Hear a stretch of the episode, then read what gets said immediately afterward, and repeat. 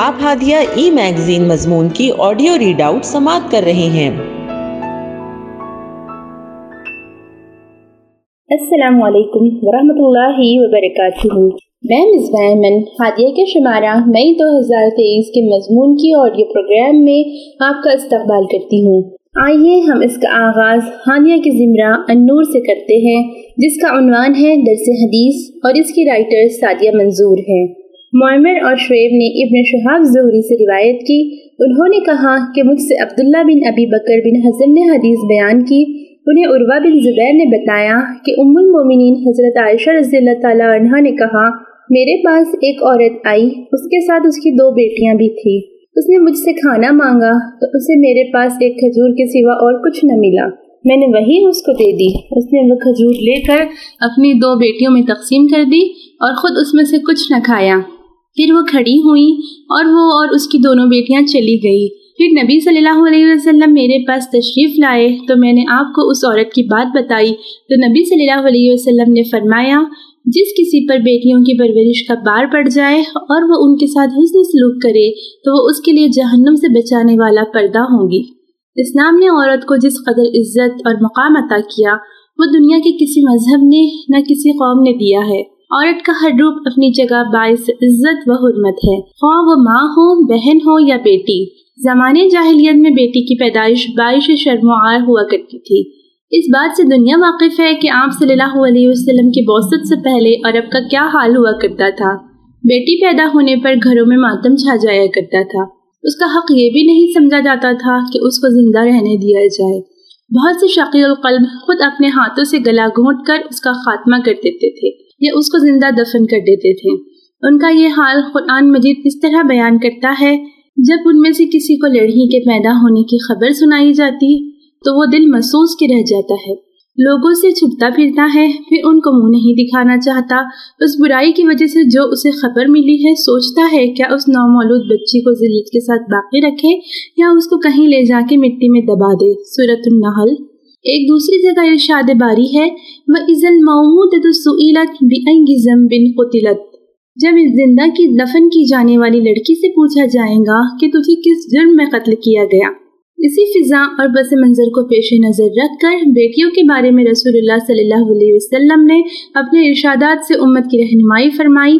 چنانچہ ابو سعید خزری رضی اللہ تعالیٰ عنہ سے روایت ہے کہ آپ صلی اللہ علیہ وسلم نے ارشاد فرمایا کہ جس بندے نے تین بیٹیوں یا تین بہنوں یا دو ہی بیٹیوں یا بہنوں کا بار اٹھایا اور ان کی اچھی تربیت کی اور ان کے ساتھ اچھا سلوک کیا، پھر ان کا نکاح بھی کر دیا، تو اللہ تعالیٰ کی طرف سے اس بندے کے لیے جنت کا فیصلہ ہے۔ بعض روایت میں ہے کہ آپ نے تین بیٹیوں اور دو بیٹیوں پر جنت کی باشارت دی تو کسی نے عرض کیا کہ اگر کسی کی ایک ہی لڑکی ہے تو آپ صلی اللہ علیہ وسلم نے اس کو بھی جنت کی بشارت دی۔ قرآن فرماتا ہے یہ بلی میں یشا و یہ بلی میں یشا ذکور وہ جس کو چاہتا ہے بیٹیاں عطا کرتا ہے، جس کو چاہتا ہے بیٹے عطا کرتا ہے۔ اس آیت میں اللہ نے بیٹیوں کو مقدم فرمایا، جس سے ان کے بیٹوں پر فضیلت ظاہر ہوتی ہے۔ طرح طرح سے اسلام میں بیٹی کے والدین کو تسلی و بشارت دی گئی ہے، تاکہ دنیاوی لحاظ سے اگرچہ بیٹی کی پرورش و تربیت بار محسوس بھی ہو، تو آخرت کے اجر عظیم کی تسلی رہے۔ حدیث مبارکہ میں ہے، مبارک ہے وہ عورت جس کے پیٹ سے پہلی مرتبہ بیٹی پیدا ہو۔ اسلام نے بیٹیوں کو نعمت عظما قرار دیا ہے۔ انہی کے بدن سے اولیاء اللہ پیدا ہوتے ہیں اور سب سے بڑھ کر حضور صلی اللہ علیہ وسلم کا نصب آپ کی بیٹی سے چلا۔ اگر بیٹیاں مبارک نہ ہوتی تو اللہ اپنے سب سے پیارے نبی کا نصب بیٹی سے نہ چلاتا۔ آپ صلی اللہ علیہ وسلم نے بیٹی کو اتنا بڑا مقام عطا کر دیا کہ کہیں اسے جہنم سے خلاصی کا ذریعہ قرار دیا ہے اور کہیں جنت کے دخول کا سبب۔ اور سب سے بڑی بات یہ ہے کہ قیامت کے دن آپ کی معیت کے حصول کا ذریعہ قرار دیا ہے۔ زمانی جاہلیت میں جو تھا سو تھا۔ ہمارے یہاں آج بھی اکثر گھرانوں میں یہ رواج چلا آ رہا ہے کہ لڑکی کی پیدائش پر خوشی اور لڑکی کی پیدائش پر ناخوشی کا اظہار کیا جاتا ہے۔ یا بعض والدین اپنے بیٹے اور بیٹیوں کے ساتھ برتاؤ میں تفریح کرتے ہیں۔ ان کی اشیاء ضرورت میں کمی کرتے ہیں۔ بیٹیوں کے گھر کے کام کاج تک محدود رکھ کر اسکول و تعلیم کا مستحق صرف بیٹوں کو سمجھتے ہیں۔ آپ صلی اللہ علیہ وسلم نے ایسے کسی بھی قسم کے طرز عمل پر ناپسندیدگی جتائی ہے۔ ارشاد ہے کہ جس نے دو لڑکیوں کی پرورش کی، انہیں حسن تربیت سے مالا مال کیا، یہاں تک کہ وہ سن شعور تک پہنچی۔ قیامت کے روز وہ اور میں اس طرح آئیں گے جس طرح میرے ہاتھ کی یہ دو انگلیاں۔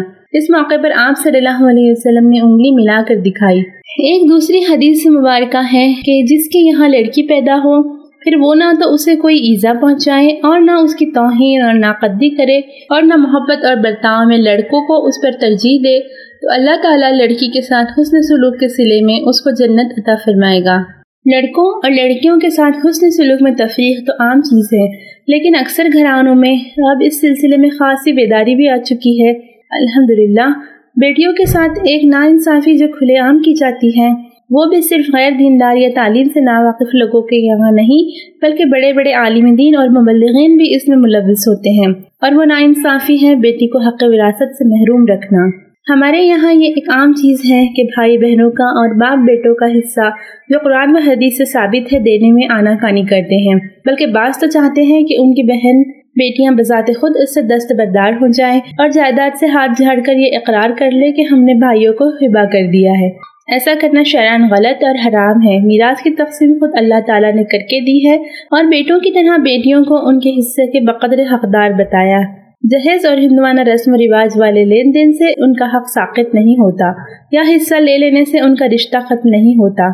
جیسا کہ معاشرے میں رائج ہے، ایسا کرنا مذکورہ بالا احادیث بیٹے اور بیٹیوں میں تفریح کے سراسر خلاف ورزی ہے۔ ہادیہ مضمون کی آڈیو سماعت کرنے کے لیے شکریہ۔